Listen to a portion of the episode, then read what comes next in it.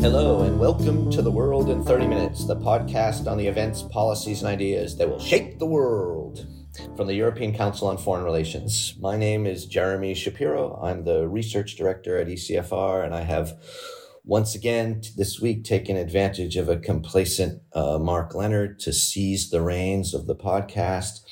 And this week, we're going to talk about the European Sovereignty Index, a brand new ECFR web tool that assesses the overall EU performance on a bunch of different issues and to what extent each EU member state is fulfilling its potential and contributing to European sovereignty in each of six key policy areas: climate, defense, economy, health, migration, and technology. Joining me in my coup efforts this week are Susie Dennison, Senior Policy Fellow and Head of ECFR's European Power Program, as well as Pavel Zerka, ECFR Policy Fellow, and they are both co-authors of the index. I should note that the index is, in fact, the work of many thousands of ECFR people toiling in the depths of the ECFR factories to put forward this web tool, but I think Pavel and Susie can represent them all very well.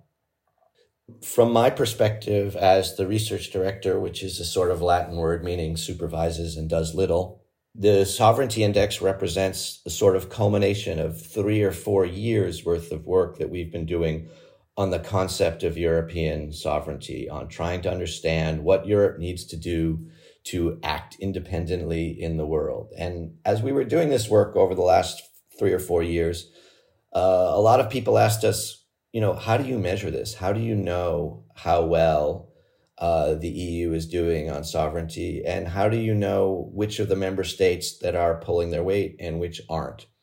So we went back to the drawing board and tried to develop a methodology and a process for that. And the result is the Sovereignty Index, which was just published yesterday.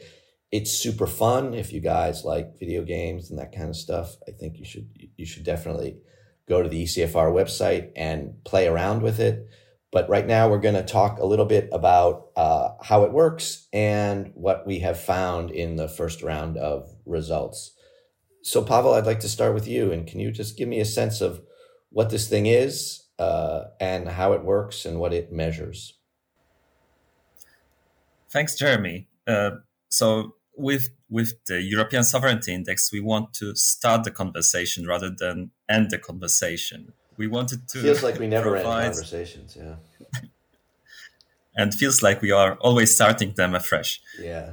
But I feel that over the past couple of years, it has been clear that there is a need for European sovereignty, and therefore with this tool, because most of all, this is a web tool that you can browse and play with. We were trying to provide evidence to that debate, but also a practical framing. So in order to measure European sovereignty in those different fields, we also had to define how we understand that sovereignty. And we didn't want to define it in a close-minded way as Europe retreating from globalization. So we focused a lot on the concept of complex interdependencies. And therefore, our approach was to look what would it take for Europe to be able to defend, to act according to its principles and values in that world of complex interdependencies without us being bullied by others. An important thing to note is that we looked specifically at the contribution of each EU member state to European sovereignty and whether countries are fulfilling their potential. Therefore, we often had to weight this by population. And the EU result that we came up with is coming from the joint analysis of the contribution of each member state. Okay. That's helpful. I think it does occur to me that in order to really understand this thing, you sort of have to go and look at it. So I would encourage people to do that. But what we've done in the first round of this, I think, is in the beginning of the conversation, as Pavel says, is essentially grade people and grade the EU as a whole in each of the terrains, and grade each of the member states on their contribution to European sovereignty in each of the terrains. So, Susie, what did we find? Who are the big contributors to European sovereignty, and who are the laggards? So there were basically three levels of the story within the Sovereignty Index. The first level is about European performance as a whole on the 6 different terrains. And then what we found there is that European sovereignty is good on health and the economy. It is satisfactory on defence, climate and migration, and it's poor on technology.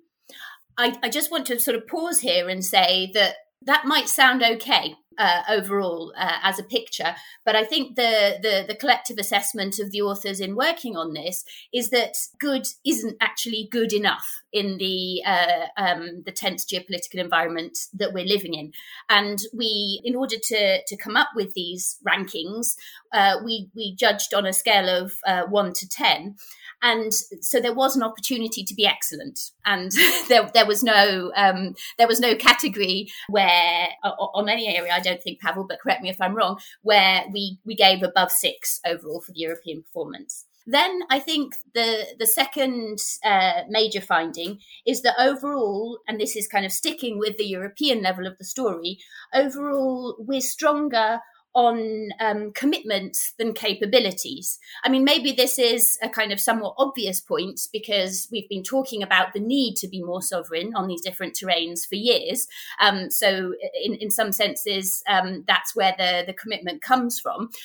But I think it's important, and it's kind of comes back to this this overall point that we're not good enough on sovereignty as a whole, that we haven't yet got the capabilities that we need to compete on the majority of terrains. And then the third, I think, key finding is about the role of the different member states. We've grouped the member states in terms of their contribution to each terrain, but then we've also assessed overall how that picture looks in terms of their overall contribution to EU sovereignty. And we've noted that the leaders are not actually just the big member states. So among the overall leaders, we have France and Germany, but we also have Netherlands, Sweden and Denmark. And then a number of the other larger member states, for example, Spain and Italy, we've classed as one-hit wonders. They contribute in one area, but they're not contributing across the board to the extent which they could be. And then Poland, we've actually got as an underperformer in terms of contribution to overall sovereignty. So I think that this picture, in terms of the role that member states have been playing, and it's important to note that we haven't just judged contribution according to the size of the member state in economic terms or population terms. We have weighted these. It's not necessarily the case that big means the biggest contribution to sovereignty. Can you tell us just a little bit more about why states end up being leaders or one-hit wonders or laggards? What is it that lacks in their contribution? Maybe you can just take one example, like Poland. Why is it underperforming? Because essentially we didn't judge its contribution to be good or strong on any one of the given 6 terrains. It's overall a sort of half-hearted contribution, if you want, in terms of what it could be, adding to the European whole. The difference between underperformers and one-hit wonders might be sort of somewhat obvious. Here we feel that there is a contribution to a specific area that is worthy of note, which is why we've created that category. I think it's also important to note that there is a category between one-hit wonders and leaders, if you like, which we've called the strivers. So this is where there is an overall reasonable performance, but no kind of standout fields in terms of the member states. So I think what you can take from the strivers is that they're committed to the idea of sovereignty, but they're not going the extra mile on any particular area. Yeah, boy, that sounds familiar. Can I ask you just, I mean, this is for both of you, really, either of you. Do either of you sense that what we're measuring here is their commitment to sovereignty? So Poland, for example, is underperforming because it doesn't think sovereignty is important and it's not interested in it?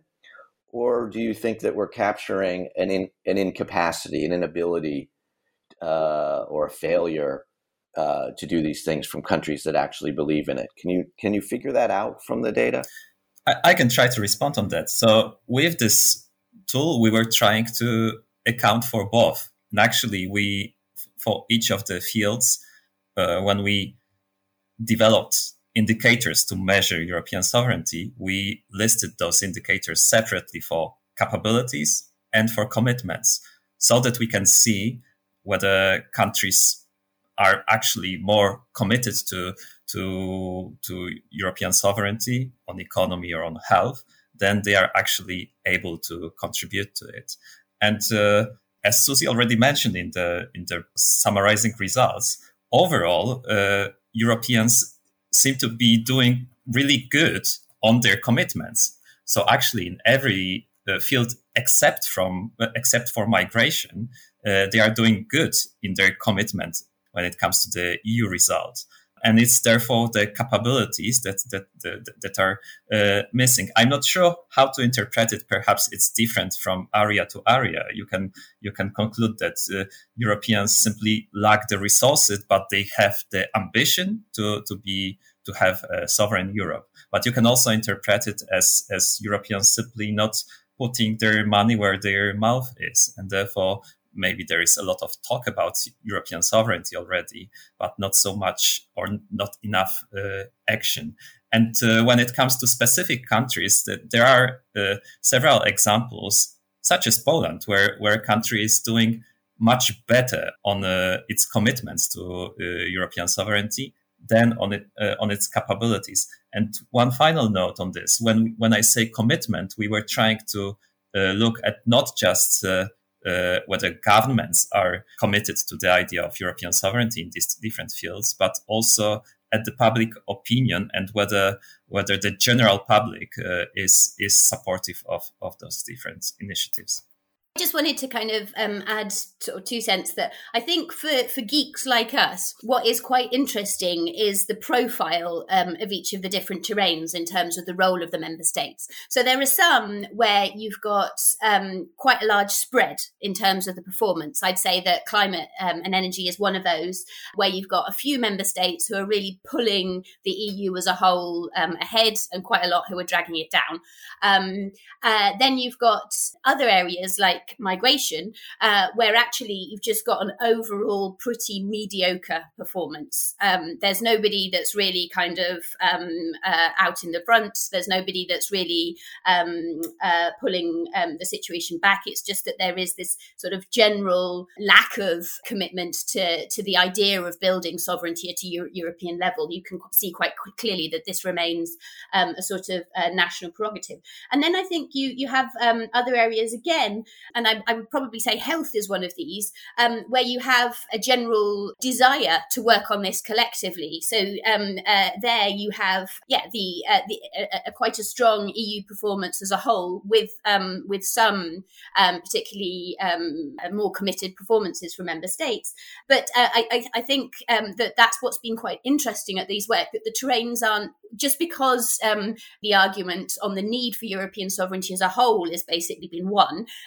That doesn't mean that all of the necessary terrains look the same in terms of the way that member states are engaging with implementing it. So we see basically a varied performance, and we see that Europeans are better at promising than at delivering, which is definitely consistent with my experience. Or maybe that they have this ambition to be more sovereign, but simply it requires time for them to develop the necessary resources. Oh yeah, that puts it more nicely. Yeah, thank you. I gotta learn. Pavel, you should host this podcast next week. You have the diplomatic skills. So I guess maybe, you know, in part, this is a sort of effort to understand what the distribution of capabilities and intentions are across the EU.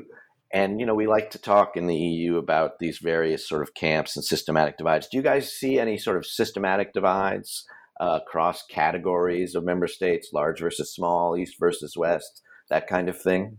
I think I should take this question as a representative of the East on this podcast. Well, Susie's a representative of the UK, so she can definitely take it too. But go ahead, Pavel. I'm also French. I'm going to talk about security. Yeah, I must say I've been disappointed, deeply disappointed by the fact that the results largely confirmed the East-West divide, which I often feel is a stereotype. And unfortunately... Yeah, the most frustrating thing about European stereotypes is they all turn out to be true. Kind of, yeah. With some exceptions on this thing, but when you look at the underperformers in the group of underperformers in our tool, most of them, actually not. Most of them, apart from Greece, are coming from among the, let's call it, new member states, which means those that have entered the EU after 2004. And at the same time, when you look at the two best groups of leaders and strivers, they are composed solely of the northern and western EU members. It's only in this other group of one-hit wonders when you can see some mingling between the East and West, between the new and old member states. So on the one hand, you have Estonia and Slovenia, two countries which, despite being new member states, have something exceptional about their contribution to European sovereignty, which is about technology in the Slovenian case, and about both technology and migration in the case of Estonia. And on the other hand, within that group of one-hit wonders, you also have some Western countries, or actually one country which is part of the Northwest, which is Austria. And Austria is the only from among the richest EU members which didn't end up being either a leader or a striver. And this is because despite being strong on climate or on health, Austria is disappointing in its contribution to European sovereignty on defense and on economy, and therefore this is the only country which from the Northwest which ends up being in one of the lower categories, being just a one-hit wonder. But yeah, for me this is still disappointing to see that apart from Slovenia and Estonia, no other country from among the new member states is demonstrating a significant contribution to European sovereignty in any of the areas. Many of them are good on commitments, but most of them are doing very poorly on capabilities. So arguably the results reinforce the idea that there is an East-West divide, certainly in capabilities, but perhaps even in intentions. That's what I hear you saying. Susie, did you have any reflections on that, on defense or just being British? And you'd like me to reflect on being... I don't want to reflect on being British this week, thank you. Too painful. Yeah, exactly. I'd be keen to sort of talk a bit about the work that we did around the changing context while we were developing this sovereignty index over the last few months. So clearly, as with all other projects, when Russia invaded Ukraine in February, and all the attention was on the leaps that would be being taken forward in terms of European sovereignty as a whole, we were keen to understand what that meant in terms of the assessments that we were making, and whether that kind of headline story that Europe was building up its capacity to act in ways that it hadn't been able to, despite the ambition, without the trigger of the increased Russian threat, whether or not that was actually true at a more mechanical level. So we went through a process of sort of checking that the indicators that we had for all of the different terrains were completely up to date, and checking how they changed. And I think broadly overall, it's fair to say that for tech and for health, we didn't see major shifts. What was quite striking, sort of looking at the overall results, is that the attention has basically been on economic sovereignty, I think, in terms of the sanctions packages that we've been able to build up, and then the security dimension as well, obviously, in terms of Europe's ability to cooperate more closely around engagement with supporting Ukraine militarily and so on. And what's quite interesting there is that you can see that the reason we've been able to do that on the economic front, and the reason that story is true, is that the groundwork essentially done. There wasn't a huge change in terms of the indicators that went in, but the picture was already there that Europeans have sort of been doing their homework in terms of the ability to act collectively on the economic front. For defence, that I think, as the fact that it's only satisfactory and is still only satisfactory despite sort of taking account of the changing picture, that's a slightly different story. And that was quite interesting for us, that there's a difference there between the sort of the headline and the detail. But I think that... So does that reflect the idea that the EU's defense and the European defense strategy is still the United States? I think to some extent that's been the other part of the sovereignty story that I think has unfolded in the current crisis. That although we're doing much better on pulling together to take responsibility for our own security, we've also seen that undeniably we're still very much dependent on the US. So the idea of complete strategic sovereignty is still, perhaps further off than ever. But I think that I don't want to. I don't want to let you escape your Britishness altogether, Susie. I mean, has Brexit affected this? Has Brexit weakened Europe's capacity to protect its own sovereignty, or has it not affected it?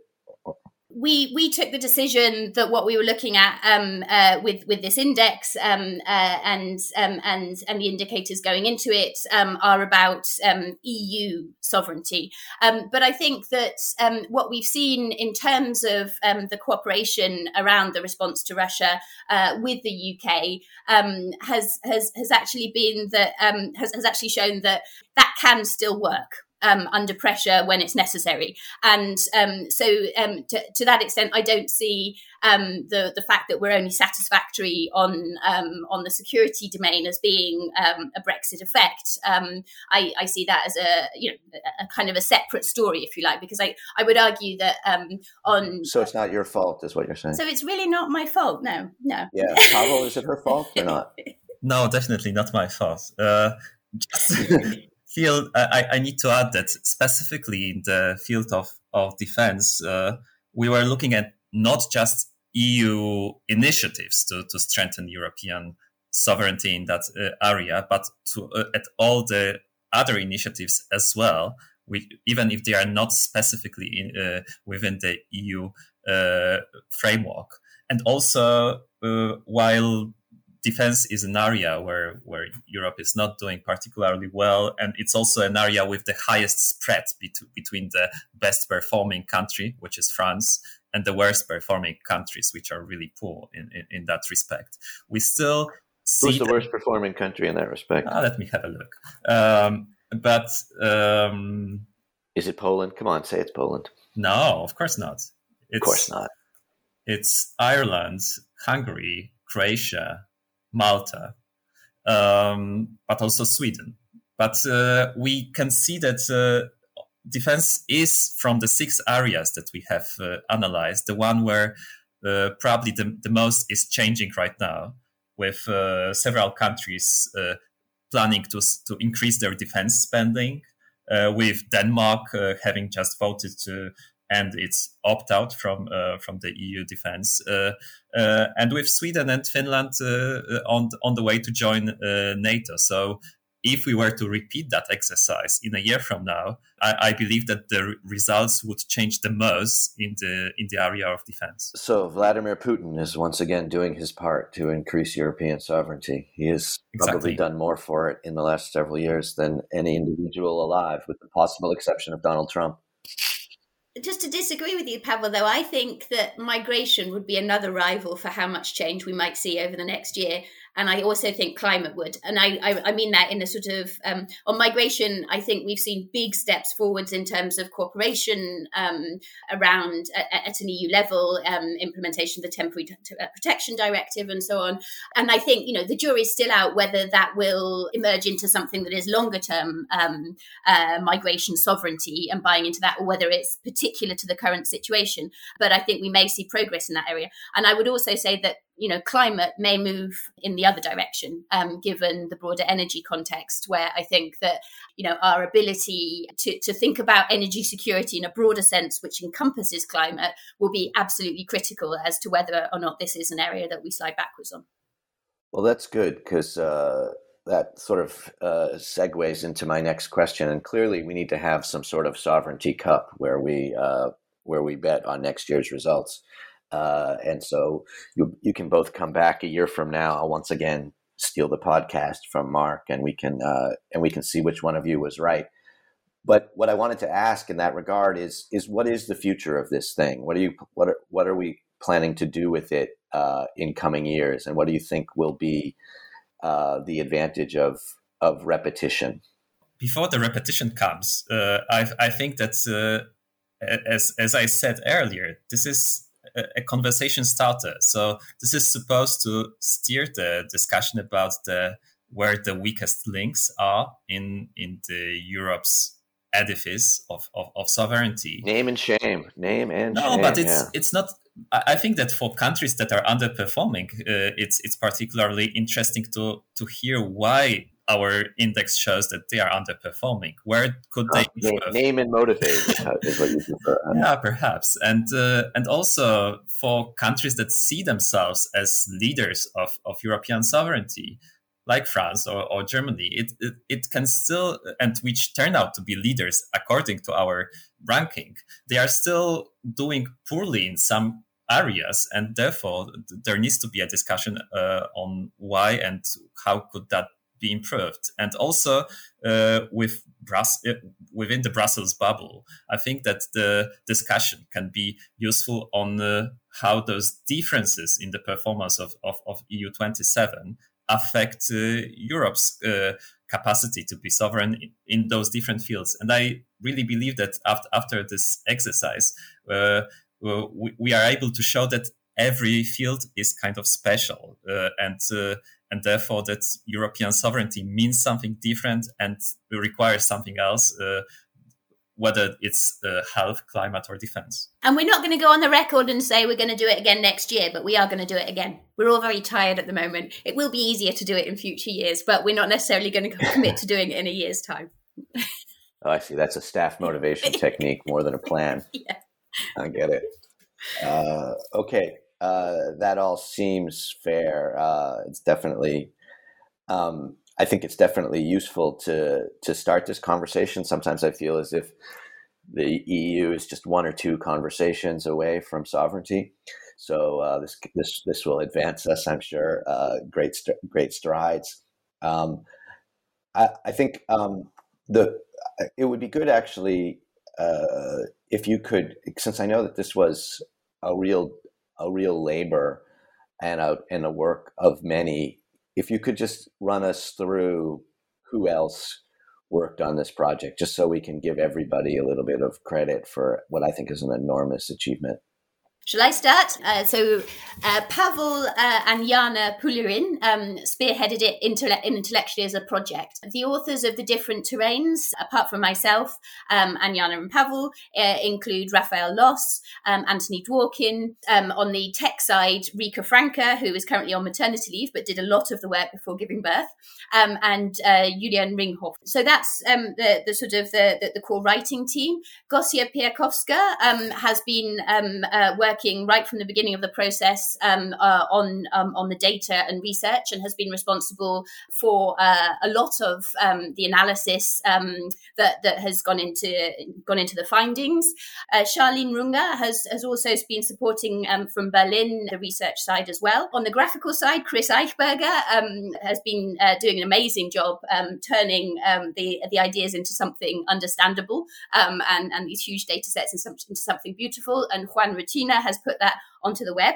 Marlena Vidal, who's on this call with us today, has also been heavily engaged in how we're kind of communicating the findings. I should have probably started here, but Jenny Söderström has been coordinating the whole project and basically managing the whole thing, and is the reason that we've hit the launch date, which none of us really expected to do.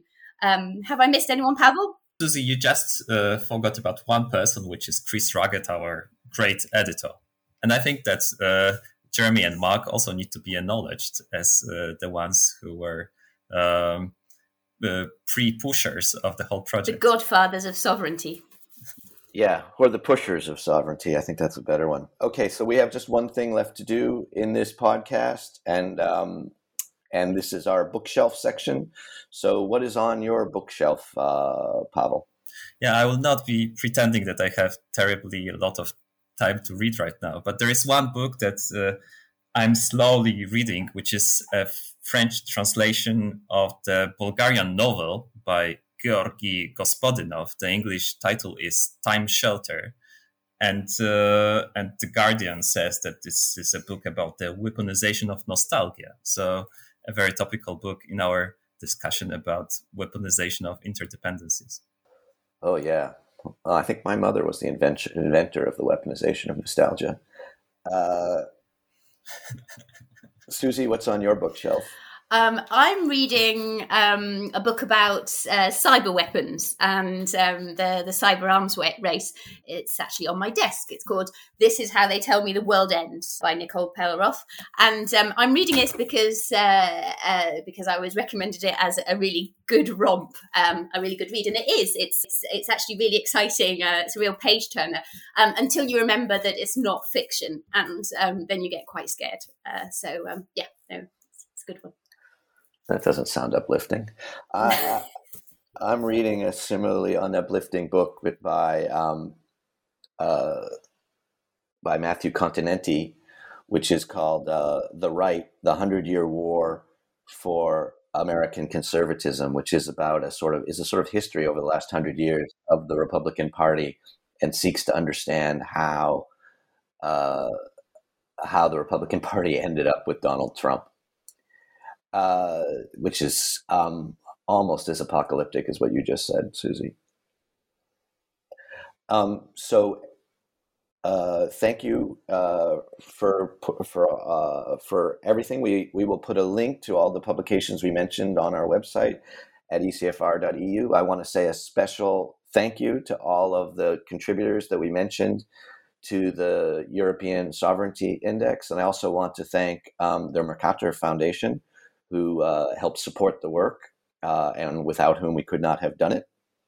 If you enjoyed listening to this podcast, please do let other people know by writing about it on your social media page or ours, or just writing us a nice email would be good. And above all, please give us a good rating and review on whichever platform you use to download this podcast. But for now, from Susie Dennison, Pavel Zerka, and myself, Jeremy Shapiro, it's goodbye. The researcher of this podcast is Lucy Hopenthal, and the editor of this week's episode is Marlena Vidal.